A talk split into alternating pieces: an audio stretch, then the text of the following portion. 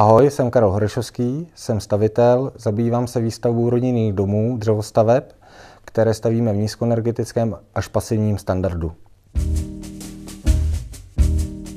Dobrý den, vítám vás na videoblogu Na volné noze a dnes mám pro vás úžasného hosta, kterým je Karel Horešovský.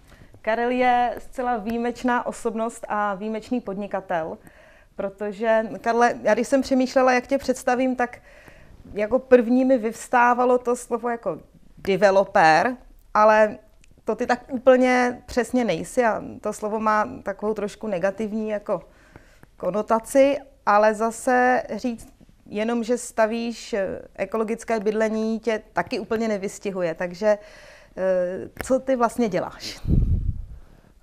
Tak eh, naše firma staví rodinný domy eh, nebo bytovou výstavbu. Poslední roky jsme se zaměřili na stavbu nízkoenergetických až pasivních rodinných domů a hlavně se snažíme stavět jakýsi územní celek, tak, aby celkově ta stavba měla smysl, aby to nebylo takové to satelitní městečko, jak ho všeobecně známe, aby to nebyly na sobě namačkané řadovky, jak se někde píše, e, paneláky na ležato, zkrátka, aby to byly prostory, kde se lidem dobře bydlí.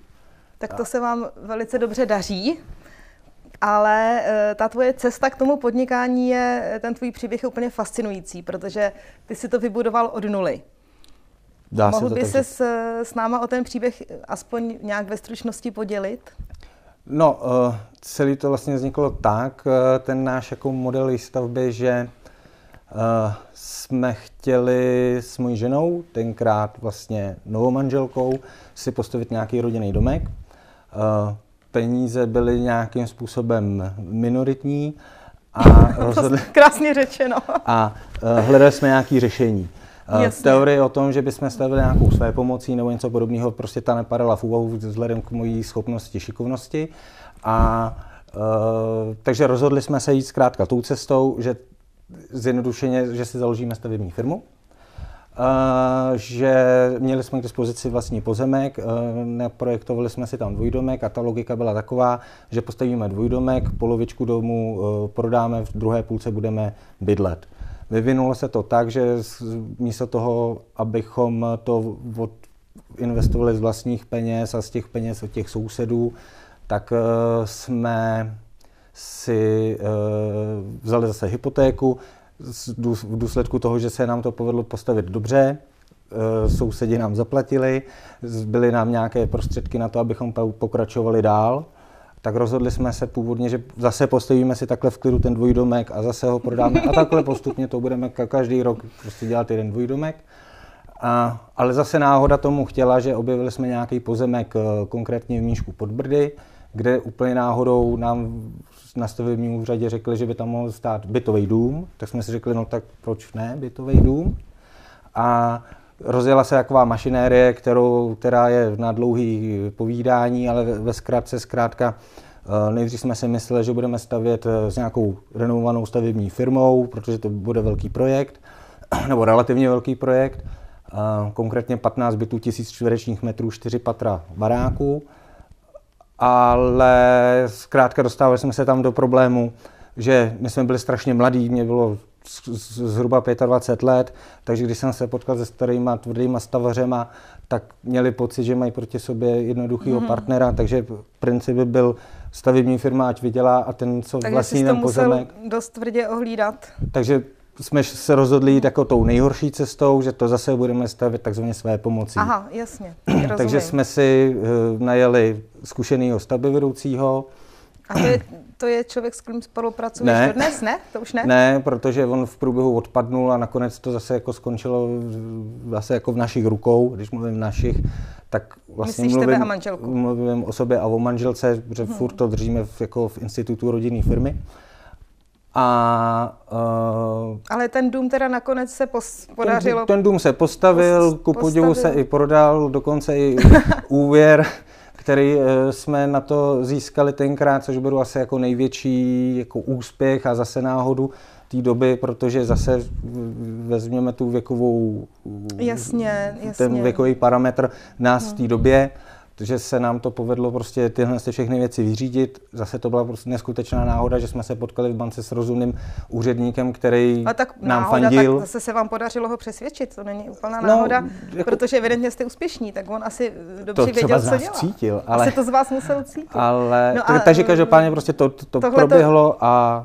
Uh, a pak už jste se teda začali ohlížet po nějakém dalším pozemku vyloženě s tím podnikatelským záměrem, že už si to zavzal, protože ty, ty vlastně tvoje profese původně je strojírenství. Strojírenství. Takže už si to potom zavzal, jako teda tomuhle se teď už věnuju jako, ten, jako podnikatel. Ten, a, ten majoritní, jako tohle jsou cestou prostě půjdu cestou, dále, ano. A jak ses potom dostal, eh, mě totiž eh, pořád tady zdůraznuju, že to jsou ty ekologické domy. Každopádně mně se na tobě líbí, že ty nejsi takový ten zarytý fanatik, ale spíš neuvěřitelně praktický člověk. Takže stavíš ty domy tak, aby se tam dobře bydlelo a aby to třeba i méně stálo na těch energiích. Eh, byl to ten hlavní, nebo co byl vůbec tím impulzem k tomu stavět tímto vlastně celkem zajímavým a ne tak úplně častým způsobem? Mm-hmm. No, uh Zase to byla jakási doba, eh, řekněme zpátky 5-6 let, eh, kdy v podstatě jsme, eh, jak jsme bydleli a měli jsme nějaké zkušenosti s tím bydlením v rodinném domě a najednou nám chodily účty za energie a, a jako za, za, od Česu a tak, tak jsme si říkali, Hergot, to se musí nechat jako, jako nějak jako inteligentnější, rozumnější stavět, a, zároveň... Jaký ty účty třeba takhle jsou v těch, eh, kolik to je peněz, třeba řekněme v klasickém... Dobře, bavme se o tom, že když eh, jsme měli za ten roční, eh, za to roční bydlení v nějakém běžném domku 150 metrů v obytné plochy nebo něco takového, takže jsme měli 70, lehce přes 70 tisíc náklady na energie, což zase mm. ještě není tolik. Většinou bývá, mm. jako v takovýchhle domech třeba je okolo 100 tisíc, klidně se může jako nastřádat. Ale a tak zkrátka jsme tak jako o tom přemýšleli, jako how to do it jako lépe. Ano, přesně, a jasný. teď eh, vlastně se začali skládat, eh, že se nechá dát tepelný čerpadlo. To mě se jako nelíbilo, zase jsem měl špatnou zkušenost s tepelným čerpadlem, že eh, po letech se tam nějaká technologie v něm pokazí a vlastně veškerá úspora zase spadne jako do oprav.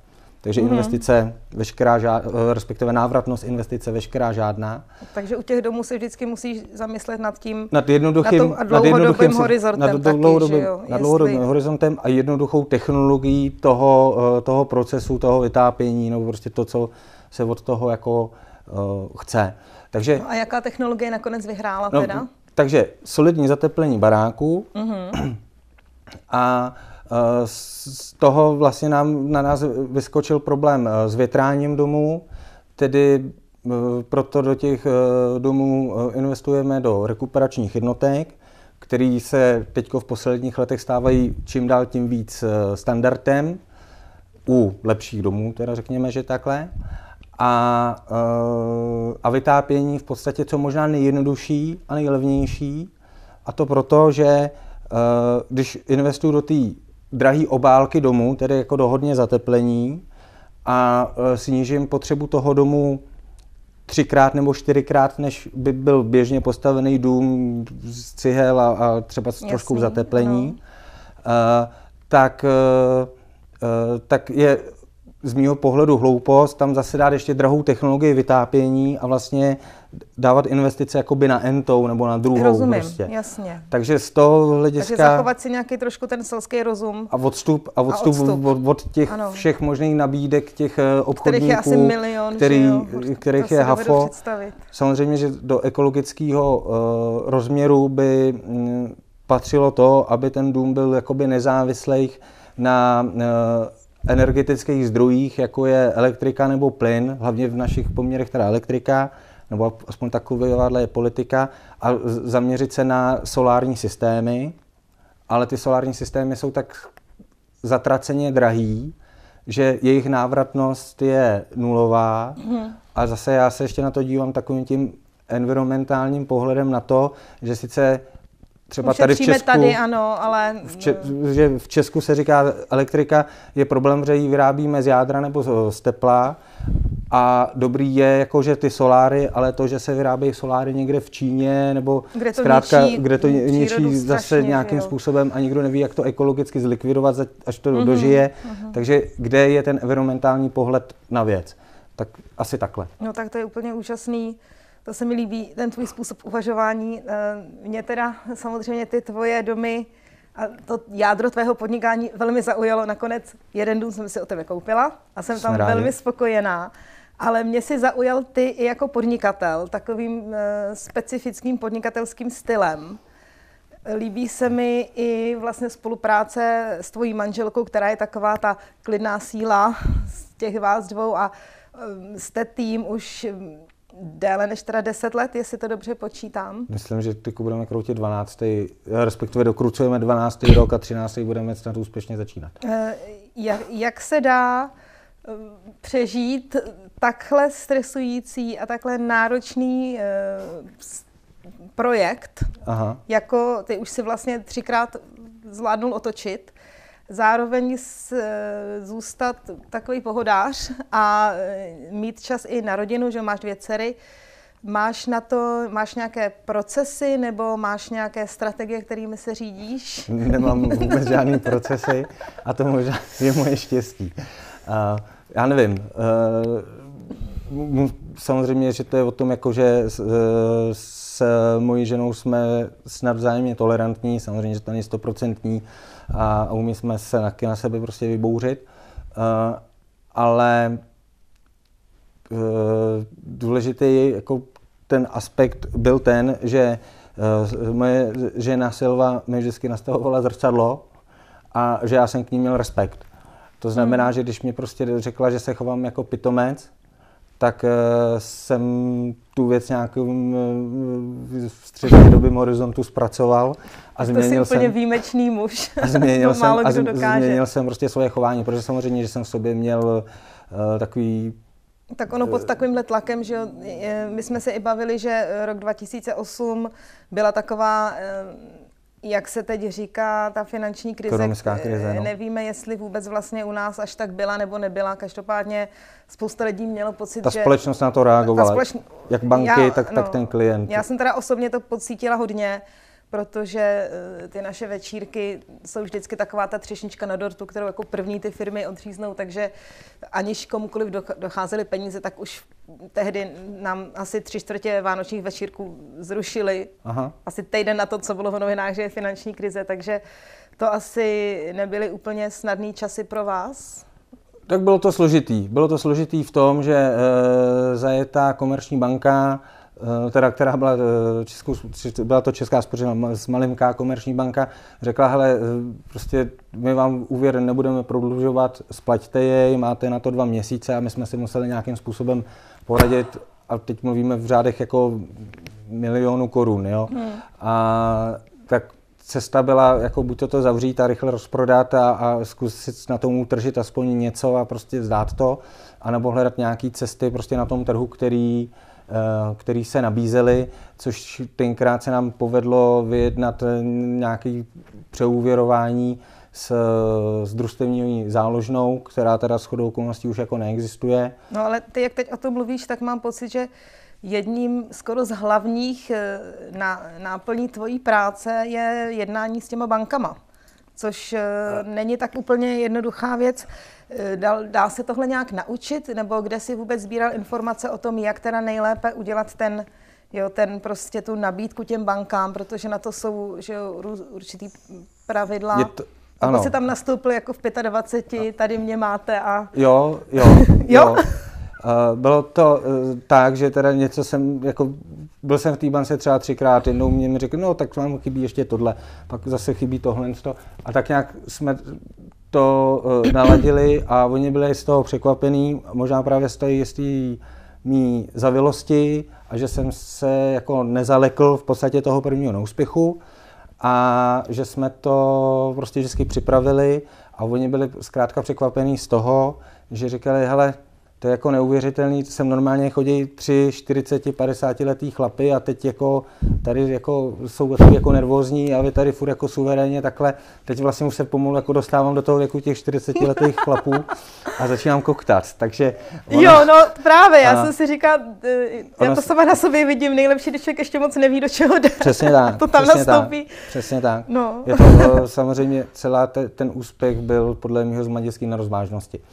No, ale, s nadsázkou říkám. No, jo, ale na druhou stranu jedna věc je ten počáteční úspěch, druhá věc je, že máš za sebou zase už teď 12 letý práce. Uh, ten, ty další ale, projekty už byly víc, uh, víc jako pragmatičtější, řekl bych. A, a pak ještě jako jednu věc, kterou jsem se naučil a který se držím, že nikdy nelžu. A ani v té bance si moc jako nevymýšlím a říkám jim pravdu, jak to je a jak to máme promyšlený a Nesnaží se to třeba nafouknout na venek?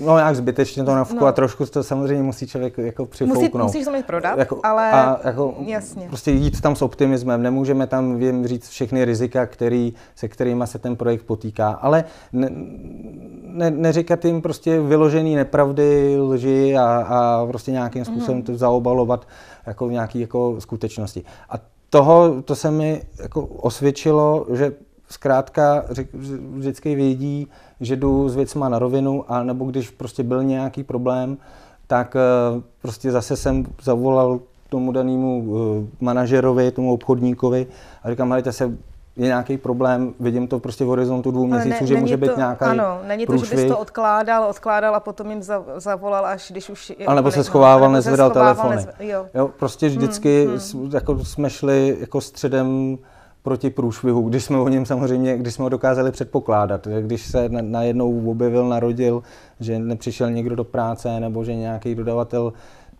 zkrachoval, selhal, já nevím co, což se samozřejmě což se stává, stávalo. Ano, jasně. Uh, tak uh, s tím to pak člověk musí umět improvizovat zase. No. Hmm. Zkrátka těch jako věcí je spousta. Tak já bych měla ještě na tebe uh, takovou trošku osobnější otázku a to si řekneme v druhé části našeho rozhovoru. Tak, Karle, eh, ty tvoje domy mají, kromě toho teda, eh, co už jsme si řekli, že jsou nějakým způsobem nízkoenergetické, tak vůbec ty tvoje projekty mají takový trošku komunitní ráz. A e, kromě toho, že stavíš domy, tak e, se staráš samozřejmě i o tu infrastrukturu, že tam třeba se dá k tomu domu dojít po chodníku, což nebývá vždycky pravidlem, a, a, a že tam děláš mini zoo, že tam si udělal dětský hřiště a podobné věci. A e, vy, dělá to trošku dojem, že si jako kdyby si skoro vybíral i ty lidi, kterým ty domy prodáš, protože se tam scházejí takový eh, celkem lidi, kteří jsou všichni, dá se říct, na, na jedné vlně. Je to nějak přirozený běh věcí, nebo je to trošku i strategie? Já nevím. Uh, myslím si, že tak to je bude to, asi přirozený spíš. Že je to o tom, že ty domy uh, nějakým způsobem na sebe navazují určitou sortu lidí, uh, jsou stavěný v podstatě pro mladé rodiny, eh, i tak nějak eh, víceméně odpovídají tou eh, cenou relací svojí nějaký, hm, řekněme, Jasně. sociální skupině lidí. Tak to asi o tom, to, jestli si vybírám nebo nevybírám lidi, to samozřejmě, že ne, ale na druhou stranu, protože ten prodej dělám ze 100% si sám, a vždycky, když jsme stáli před rozhodnutím, jestli najmout někoho na prodej, nebo buď to jako outsource, nebo ano. někoho zaměstnat, tak jsme to vždycky vyloučili, protože... No to protože ty jsi úžasný prodejce. Tu osobitost toho to, prodeje.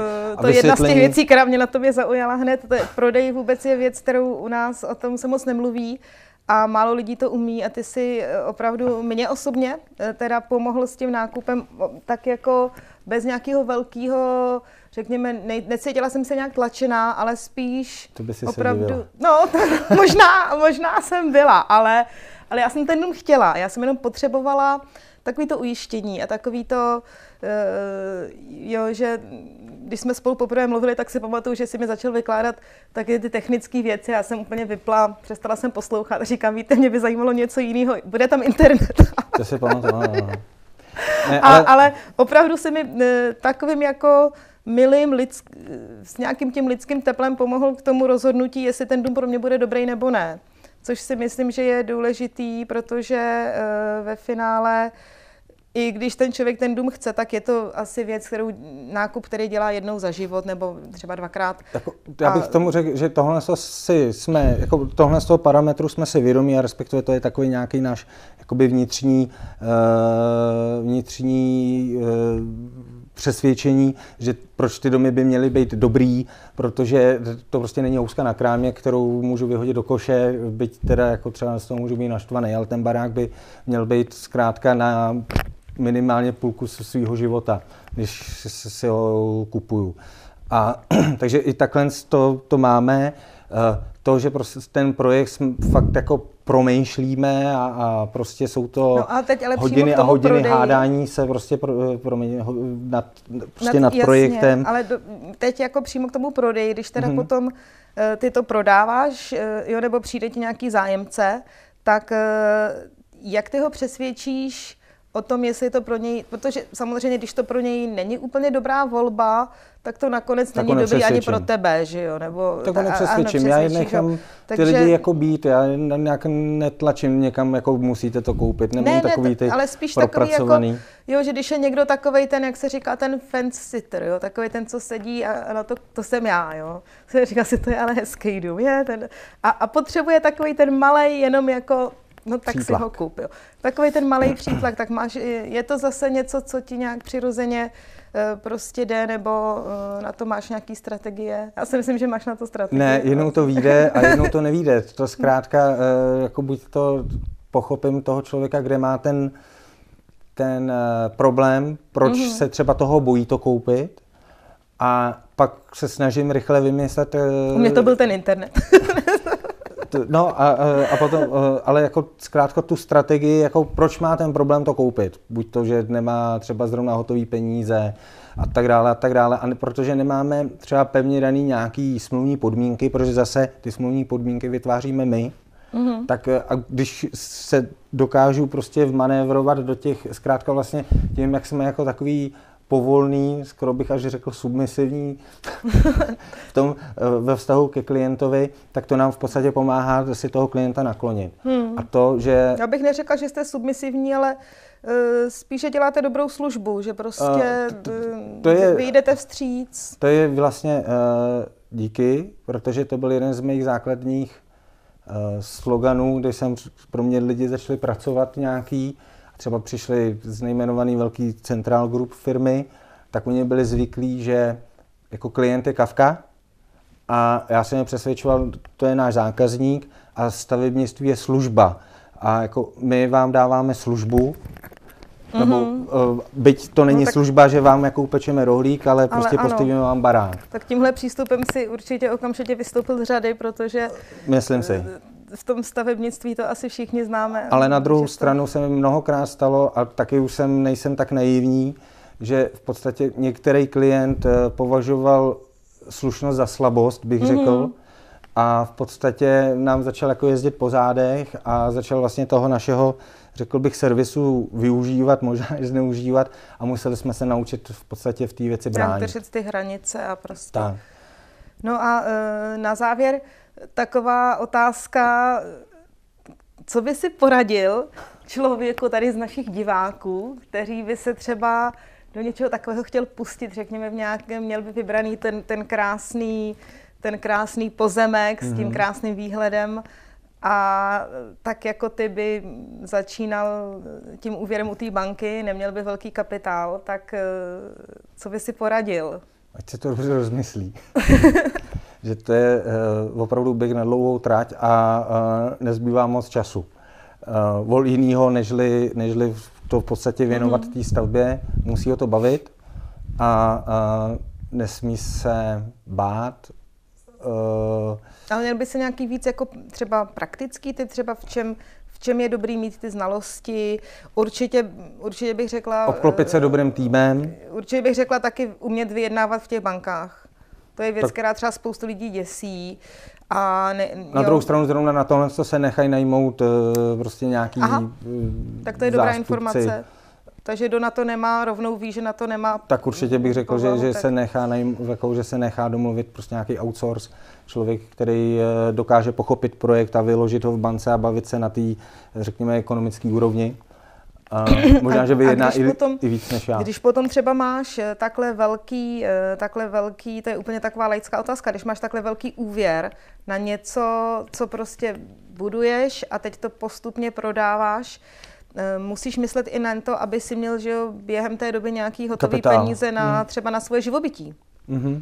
To, se, to se taky počítá do toho úvěru, nebo... Ne to prostě musíš nějak přežít? Nebo... To, musí, to musíš nějak přežít, respektive vždycky jako plánovat eh, a ty banky to takhle v podstatě mají nastavený, že jsou nějaké limity, jak se musí, jaká, jak musí probíhat uh, ta prodejnost toho projektu mm-hmm. a v podstatě uh, většina peněz sice veme banka, ale zbytek peněz zůstává uh, nějakým způsobem uh, tobě nebo respektive firmě a s tím nějak člověk musí vyžít. Ale samozřejmě, že jsme se za tu dobu několikrát dostali do stavu, kdy v podstatě všechny naše peníze, včetně všech kontokorentů, který vás vůbec napadne, že byste je nikdy nevybrali. tak to tak, jsme asi zažili všichni. tak je vyberete, abyste měli na výplaty pro, pro své tak, no. zaměstnance. No.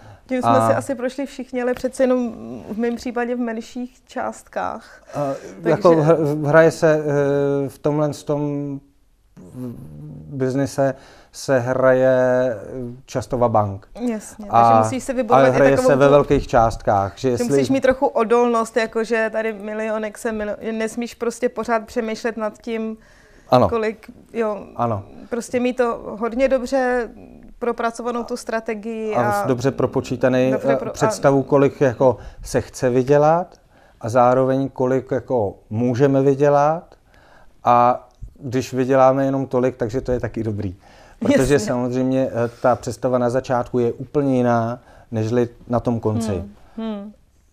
Jo, asi, to, nevím, jestli jsem úplně odpověděl na otázku, jak poradit ale, ale někomu, tak jo, tak, kdo by chtěl začít developovat. Ono, ale... ono to je asi tak, eh, tak ale... komplexní, že se to nedá takhle jenom rychle říct a určitě si řekl pěkně, ten, jak je na to potřeba mít ten mindset trochu. A eh, ještě k tomuhle bych se tě ráda zeptala. ono se hodně mluví u toho podnikání o těch různých vnějších překážkách, jako jo, je byrokracie a mm-hmm. teď nejrůznější, co v tom stavebnictví, bychom asi tady o tom mohli mluvit několik hodin, takže to, do toho bych se ani nepouštěla, ale máš nějaké jako vnitřní e, překážky, s kterými bojuješ jako, já nevím, jako třeba lenost v mém případě, nebo, nebo něco, něco co, e, na čem si na sobě zamakal za těch 12 let, co jsi se třeba e, naučil díky tomu podnikání? Nebo tak si třeba zmiňoval, že občas si trochu cholerik. No tak, tak... Eh, to já si myslím, že se akorát tyhle ty věci jenom zhoršily. Ale já jsem spíš čím dál tím větší cholerik, ale...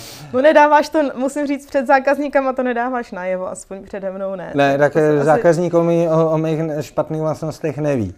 To, ale nemyslím ani špatný vlastnosti, ale spíš jako něco, co by si měl pocit, že tě třeba brzdí tom podnikání, jako, jako uh, okay, nebo v čem jsi se okay. musel změnit od toho 25-letého kluka do toho Rozumím. 26-letého kluka teď. Nebo... Ano, plus 10.